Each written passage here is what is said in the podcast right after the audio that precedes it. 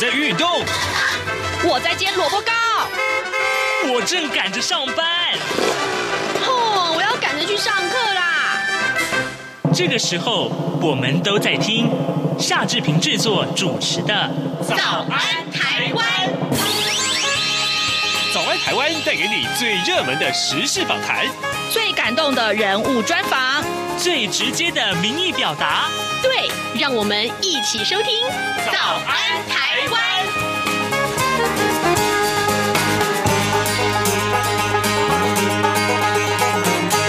早安台湾，我是夏志平。今天是二零二二年的九月八号，星期四。原本啊，礼拜四应该是播刘必荣时间，我们请刘老师为我们连线，对不对？那么昨天呢，我们已经先请刘老师跟我们的呃听众来解说外电讯息了。而今天为什么要做这个调动呢？就是因为刚刚在凌晨一点钟的时候，苹果举行了发表会。那么这些个发表会里面有哪些个产品呢？预计可以带动哪些个流行趋势呢？所以呢，一早哈我们。为你邀请到刚刚才写完稿子，我看他眼睛还红红的，好像没有睡觉的感觉，风尘仆仆的从新竹开车北上啊，来上节目的三 C 玩家 ifans 林小旭，小旭哥现在已经坐在我们的右边啊，这个呃这个呃录音室里面了，所以呢，待会儿我请他要为大家介绍这场记者会比最重要的内容。好，这个在跟小旭哥进行访谈之前呢，志平有一点点时间跟大家说一说各平面媒体上面的头版头条讯息。我们首先看到的是联合报，呃，杀警案的凶嫌遭到求处死刑。好，联合报内文是这样看到，明德外役监逃犯林信吾，他上个月二十二号杀害台南市两名警察，并且夺走了警枪，还强盗超商啊！台南地检署经过了半个月的调查，昨天侦结，依照强盗杀人等罪起诉，并且向法院求处死刑。根据了解呢，林信吾在检方侦讯的时候呢，曾经要求速侦速结。好，呃，昨天是当面向法官表示说，法院如果有正义的话，赶快判他死刑吧。呃，检方呢对于林信吾求处死刑有四大理由，其中包括了林信吾他只是为了免遭查获逃脱行为就起意杀人，那又为这个呃强盗警用呃枪弹而持利刃不断的砍杀两名员警啊，那么割喉啦、切头呃切颈啦，好，还有就是呃插胸啊，还有啊。这个呃刺腹，真的这些字眼我这样念起来都觉得好难过哈。呃，导致两名警察、啊、他分别身中十七刀跟三十八刀，呃，手段呢是非常的凶残。警察是国家法律执行者，却遭到了杀害。那么林信吾逃亡途中又持警枪去抢劫，那么在公权力上其实就是视公权力为无物啊，让人民对于法律秩序的这个信赖还有守法的意识造成了莫大的冲击。所以呢，才会要求呃，这个法院要法官要呃判他死刑。这是今天联合报上面的头版头条讯息。另外，《自由时报》上面提到的是林耕仁啊，他的中华大学的呃硕论也报抄袭的问题。国民党新竹市的市长参选人林耕仁，他的阳明交大硕士论文被控抄袭啊、呃。立法院的民进党的党团书记长郭国文昨天又披露，林耕仁的中华大学硕士论文也涉及及抄袭啊！好，这是今天《自由时报》上面的头版头条讯息。而《中国时报》呢，上面提到是疫苗的问题啊，这个医师啊，有医师质疑说，我们的这个疫情指挥官王必胜他简化了疫苗资讯啊，误导民众。好，这个是有关于呃哪一支疫苗是 B A 点一 啊这样的疫疫疫苗的情况。呃，待会儿如果有空的话，我们再为您详述。现在时间早晨的七点零四分十八秒，我们先进一段广告，广告过后马上展开跟小旭哥的访谈喽。加码加码！为了感谢听友网友的支持与参与，这样看中国节目举办的感恩抽好礼活动，除了活动日期延长到中秋节之后的九月十二号外，原本抽出幸运参与活动者赠送包括纪念笔、小方巾和旅行文件夹等央广纪念品的名额，由三人增加为五人，而且将从这五名幸运参与者中抽出两位。每个人加码赠送歌后邓丽君的邮票。想要参加活动的朋友，从即日起到九月十二号止，只要写下一百字以内的收听节目感想，写信寄到台北市北安路五十五号这样看中国节目收，或是电子邮件寄到二零二零零二零三 news at gmail dot com， 欢迎踊跃参加。早安台湾，你正吃着什么样的早餐？吐司加火腿蛋，咬一口，然后收听中央广播电台早安现场。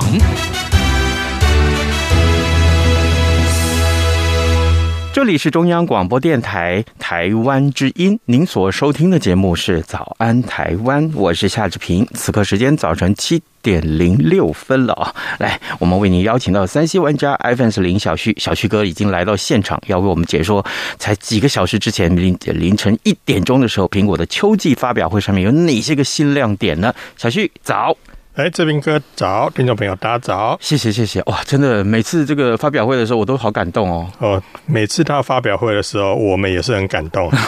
因为每次那个时间点对我们来讲都是一个折磨。不过往好处想，哦、幸好现在算是夏夏季的这个时间哦、啊，所以其实基本上今在在我们现在的夏季这个期间的话，发表会是凌晨一点。嗯，如果它是冬季的时间的话，哇，它是发表会是两点了、啊呃。所以所以现在来。来讲已经算是比较幸福一点点了哦，好，可是啊，这个我知道，像你们这个呃部落客们啊、嗯，这个每次在这个一点钟的或两点钟的这个记者会的时候，赶快做笔记，对不对？然后重点是什么？亮点在哪里？嗯、全部做笔记，然后赶快发稿，要抢先，而且要同时要要 I G 要 Facebook、嗯、要反正各种社群都发，发完了之后呢，再重新统整完，然后变成文章。嗯，那这是我们单人作业，所以会比较同时要做很多事。可是你看一些呃媒体类的、嗯，他们可能就要一个人负责这个，一个人负责那个、哦，所以在发表会的同时，他们可能文章也产生出来，我们就可以在这个很多的新闻的网站上面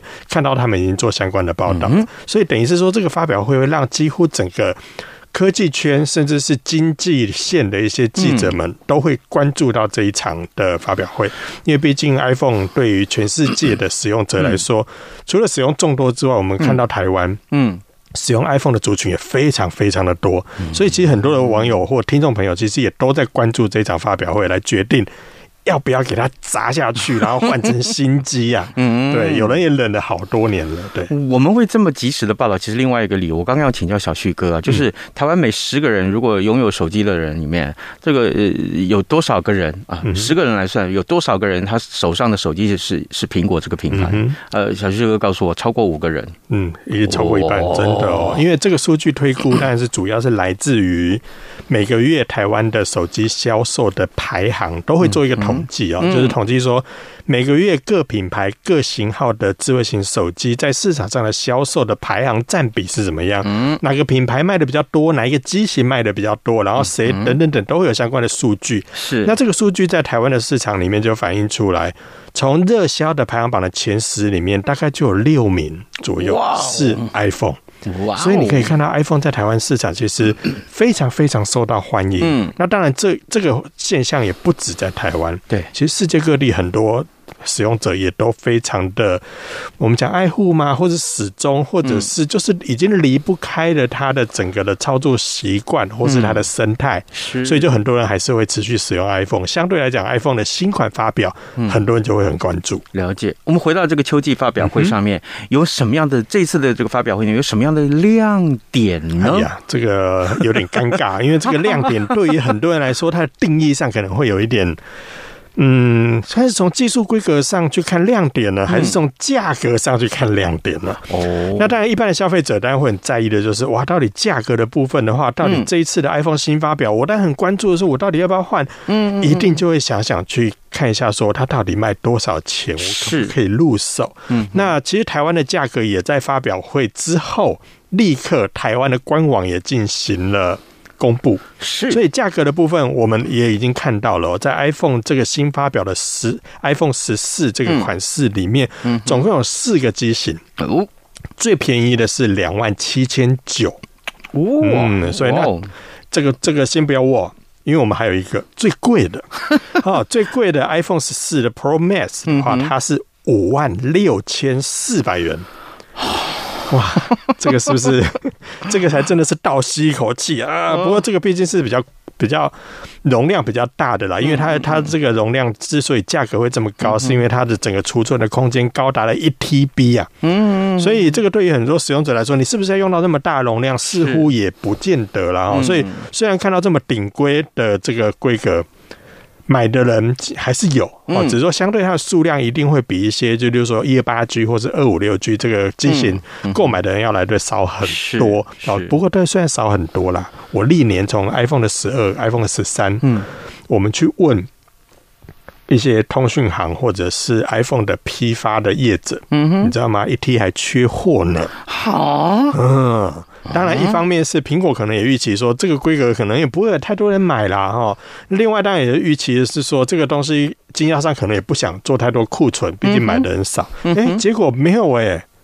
很多人反而他挑大容量的，为什么？因为他希望手机里面我能够把存放的资料放越多越好，存放的照片越多越好，我能够录影的容量越多越好，我就给它砸下去。这个我们前几集里面曾经讨论过这个话题，嗯，有的人就是懒得整理，啊，那当然啦，啊，你也想说能够买到这么大容量而且到五万六千多元的，能够消费到这个等级的，基本上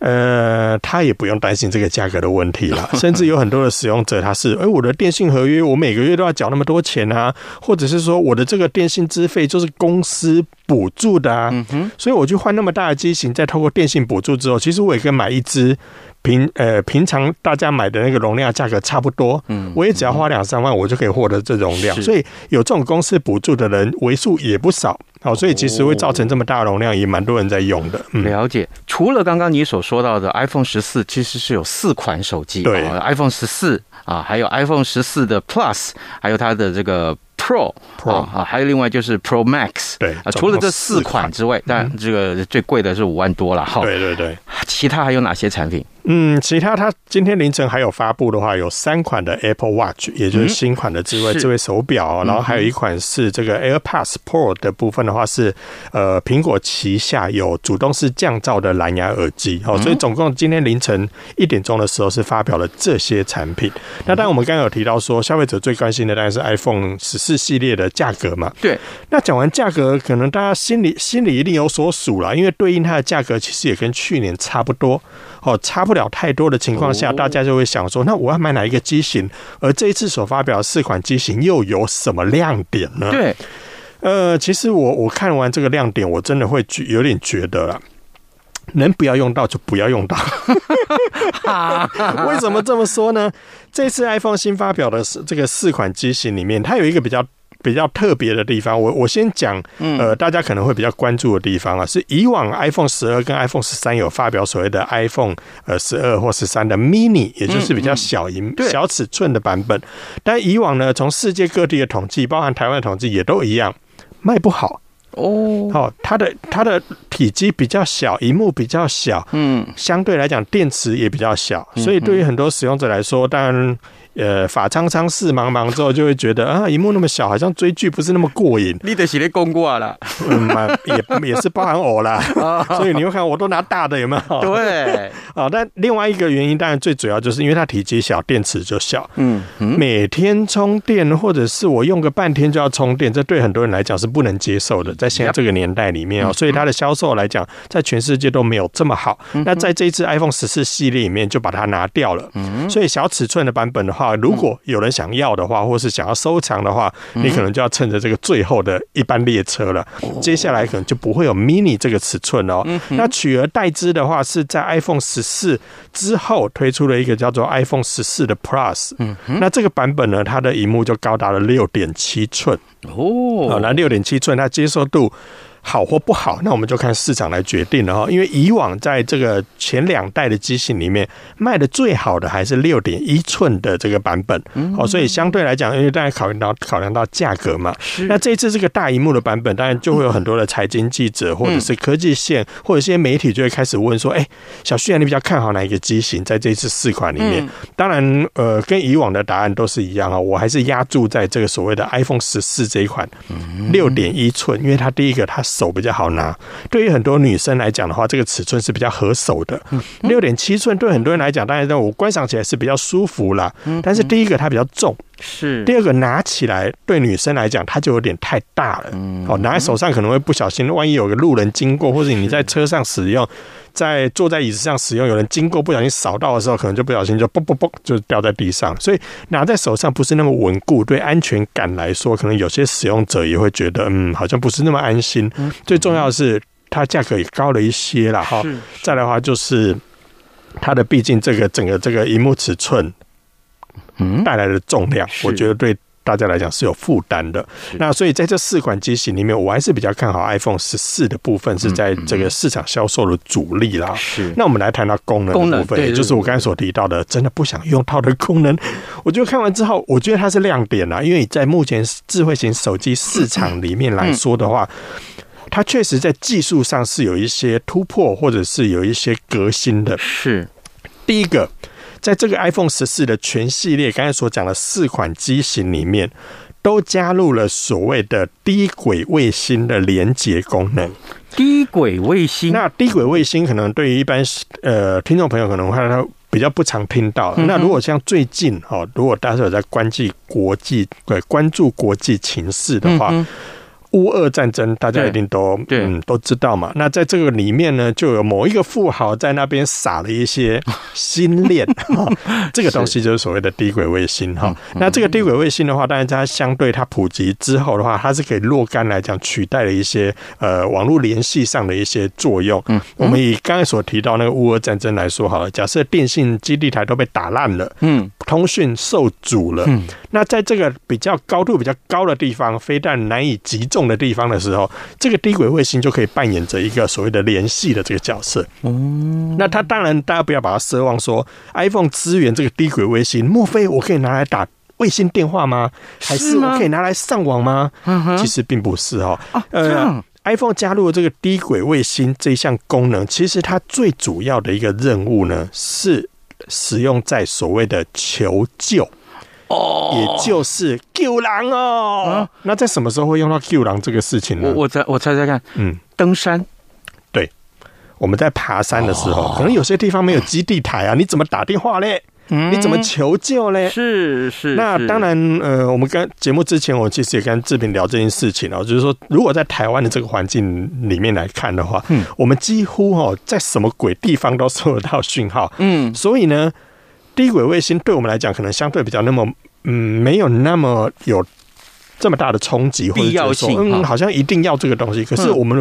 放眼全世界，嗯，有些世界、有些国家、有些山真的是无敌高啊，有些国家所布建的这个电信的基地台，不见得可以在这些地方有。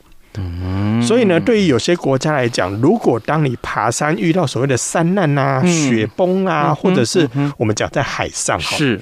海上你不可能有基地台嘛？如果一定听众朋友去坐过游轮，一定就会知道，就是我们出了某一个地方，离开岸际多远之后，哇，什么讯号都没有。对。那在海上，万一你是，例如说渔民捕鱼啦，或者是我们在呃海上遇到什么状况，例如说可能撞到冰山之类的。No.铁打你，机会应该不大了哈。但是如果万一真的发生的时候，我们要怎么求救？在以往真的没有办法。嗯，但如果今天有低轨卫星这件事情，刚才所说 iPhone 十四全系列都加上这功能，它是利用在求救，哎、欸，嗯嗯，就是用在这个地方。嗯，所以我为什么说尽量不要用到？是，呃，我们当然不想用到啦。但是呢，它加入了这项功能之后，对于万一。真的发生某些情况下的话，这个东西其实对生命来讲是非常非常有帮助的。OK， 好，其他呢？除了这个求生求救之外，嗯，还有一项功能也是我建议大家尽量不要用它的。但是呢，在 iPhone 十四 全系列也加上了这功能，而且这个、嗯、这个功能几乎在市场上现在的各大智慧型手机都很少看到的，也就是所谓的撞击通知功能。哈，什么是撞击通知？欸、手机掉地上吗？还是说我拿手机来砸人，它会发出通知？不是，它是一利用利用演算法跟手机上的一些感测器来进行所谓的，我今天如果发生车祸了哦，在路上，砰！在这个瞬间呢，你的 iPhone 十四它会立刻的跳出画面。嗯，请问你要求救吗？十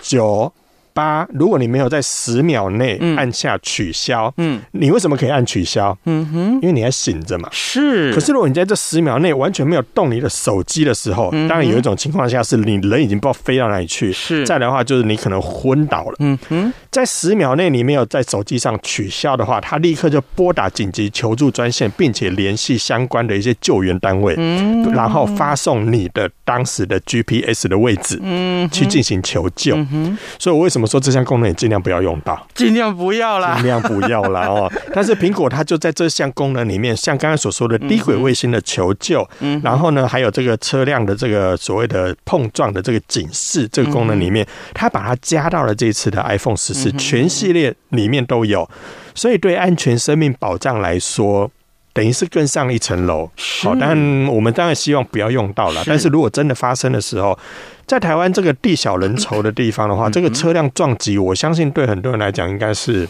会有一些帮助的。嗯，就像之前呃 Apple Watch 也是在苹果体系下的 Apple Watch， 在前前前一阵子，我们当然有知道某些艺人在家里面突然跌倒摔倒，然后就走了。嗯，那很多人当时也在讨论说，欸，如果他手上有佩戴 Apple Watch， 摔倒跌倒的时候，可以立刻进行警报求助，或者是通知他的紧急联络人，这个时候是不是可以避免憾事？是。苹果就把这项功能也加到了 iPhone 系列上面的手机里面来，所以对这个部分的话来来讲的话，呃，我想对生命安全保障是一个提升啦。嗯，那当然这项技术推出了之后，各大智慧型手机会不会跟进？嗯，其实我倒是蛮乐见其成的啦。毕竟这件事情对大家的生命安全保障是有帮助的，包含那个低轨卫星，我虽然都说建议不要用到，但是其实有备无患嘛。如果它真的有，我们哪天真的发生什么事情的时候，它就是一个很好的帮助，甚至会救你一条命。嗯嗯，好，各位听众，今天早上志平为您邀请到三 C 玩家 ifans 林小旭小旭哥来到节目中，为大家来解说凌晨一点钟才刚刚举行过的苹果发表会里面，我们看到哪些个呃，至少我们刚刚访谈重点是放在 iPhone 十四啊这个系列里面它的两个功能。当然，呃，这个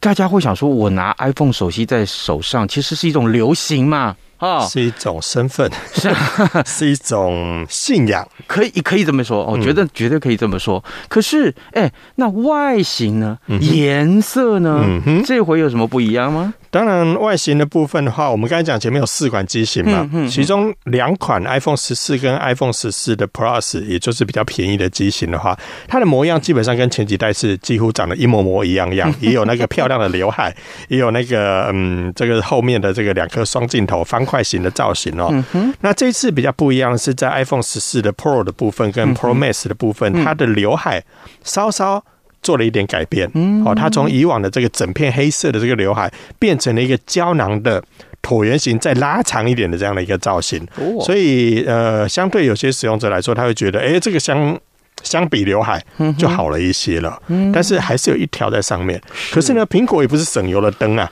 我除了把这个刘海缩小变成胶囊之外，嗯，我还把它结合它的作业系统。嗯，让那一条椭圆形的这个造型的这个这个挖孔，嗯，可以跟它的界面整合在一起，所以以后打电话的时候会从那个黑色的胶囊那边秀出接听电话的图案，那你放音乐的时候，黑色图案那边会填满之后变成播放的按钮，所以它在界面上做了一些调整，让那个地方变得没有那么突兀。哦，所以这个若干来讲也算是苹果厉害的地方啦，它透过使用者的这个界面，让整个呈现上效果就更好。哦，所以这个部分也是稍微有一点改变的地方，这是外形上。可能消费者会在意，但是我觉得这个人应该在意的点没有那么多。嗯嗯，哦，那还有一个地方，我觉得也是这一次 iPhone 十四系列一个蛮蛮奇特的改变哦。我甚至可以说，它有点是全世界第一款，嗯嗯，智慧型手机是把我们所谓的 SIM 卡，也就是我们从电信公司拿到那个小卡片，对对对，完全取消的一台智慧型手机啊。苹果在今天的这个发表会上，他提到一件事情哦，他宣布在美国版本，嗯，美国版本的 iPhone 十四全系列这四款机型，通通取消我们认知、我们看过的那一片小小的 SIM 卡，他把它完全的取消。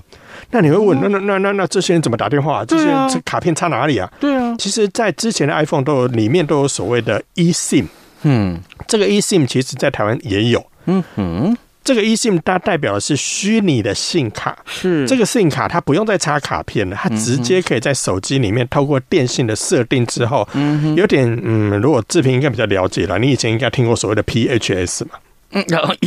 呃、是的，是的哈。这个手机，好、哦，如果我们有记忆中听众朋友如果也有有印象中有这一款产品的话，它也是不插 SIM 卡的，它号码是烧在里面的。嗯哦、是。那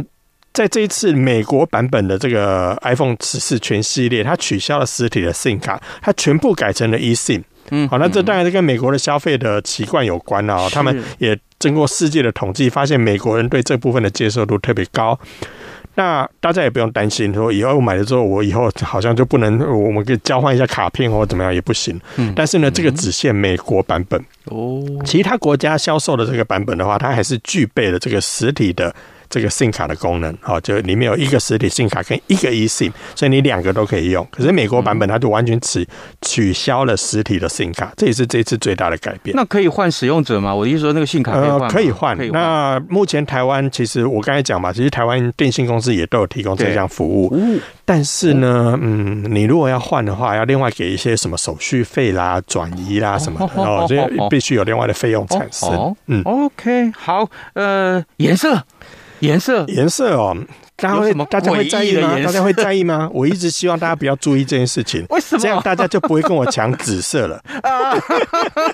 哦、这一次 iPhone 其实在这个呃全系列里面，都有紫色的版本哈、哦，新推出的，所以预期这个颜色应该也是大家比较抢手的一个款式啦。那如果有有想要买这些产品的朋友，九月九号开始预购，也就是明天。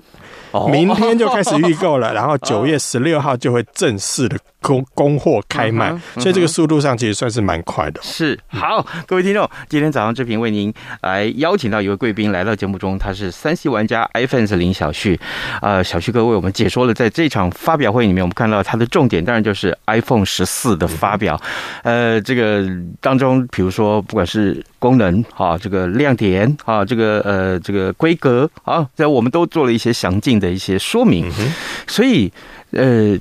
非苹果阵营，它的因应大概这两天也会出来吧？还是提早都已经反应过了？我觉得应该不会这么快了。我相信低轨卫星或者是这所谓的撞击的这个通知，嗯，对于各品牌来讲，应该之前也没有预想到这件事情，嗯。但低轨卫星这件事情，其实在其他品牌已经率先苹果前几天发表新产品的华为，它已经抢先搭载这项功能，嗯嗯嗯，所以这部分大家不用担心。呃，应该说。这个部分不用太过于担心说其他品牌不会追上啊，因为其实华为在前几天也有具备这款功能的手机，那苹果现在也发表，接下来可能会有更多的产品会加入这项功能，那只是我相信时间上或开发上可能不会这么快，可是明年应该若干来讲就会看到相关的手机也开始搭载类似的功能了。不过我这边也可以稍微补充一个，就是有很多使用者可能会对于刚刚我们所提到的这个所谓的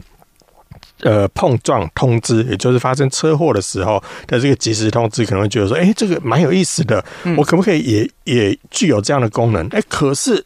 要买 iPhone 十四才有、欸，哎，嗯，那以往有 iPhone 的使用者，你如果也想要这项功能的话，在今天凌晨同时发表的这个 Apple Watch， 嗯，嗯三款机型，呃，它三款机型我分别也大概跟大家说一下，是就是呃 Apple Watch 的第八代，好、嗯哦，这个 Series 八的部分，还有 iPhone， 哎、呃，不是 Apple Watch 的 S 一。Apple Watch S 一 还有另外还有一款是最贵的 Apple Watch 的 Ultra 的部分的话，这三款也通通都具备了车辆撞击的功能，也就是说如果你买了这智慧型手表戴在手上的话，万一发生碰撞它也会有提供同样的功能、哦、所以如果你这次没有要换 iPhone 十四， 其实你也可以考虑买 iPhone Watch、呃、Apple Watch 也可以具备同样的功能。好，各位听众，今天节目时间也差不多到了啊，呃，我们谢谢小旭哥在节目中跟大家分享，呃，就每回在这样的一个情况之下，小旭哥都是第一时间来到节目中。我相信了，这个对很多的听众朋友来说，他对增加了这个对 iPhone 手机的了解，呃，成为他要不要采购